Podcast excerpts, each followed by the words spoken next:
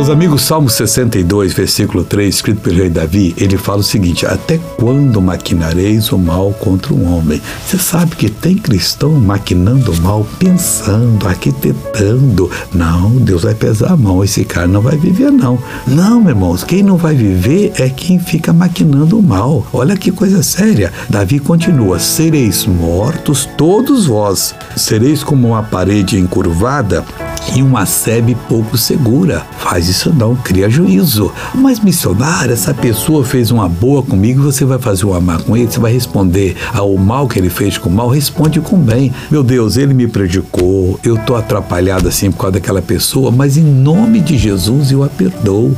Deus convence ela a se arrepender para não sofrer, porque todo mundo que maquina o mal contra um homem vai ser morto. É igual uma parede encurvada que vai cair, como a sebe seguro que todo animal peçonhento entra ali, o animal selvagem. Queres para você não. Agora vamos orar. Pai, eu oro para que ninguém mais fica maquinando, pensando maldade contra alguém. Deus, para que não seja morto, Deus, não seja a parede encurvada, não seja aquela sebe insegura, onde, ó oh Deus, o que não presta entra. Eu mando todo mal sair da sua vida, em nome de Jesus. E prepare-se para a Santa Ceia daqui dois domingos, tá?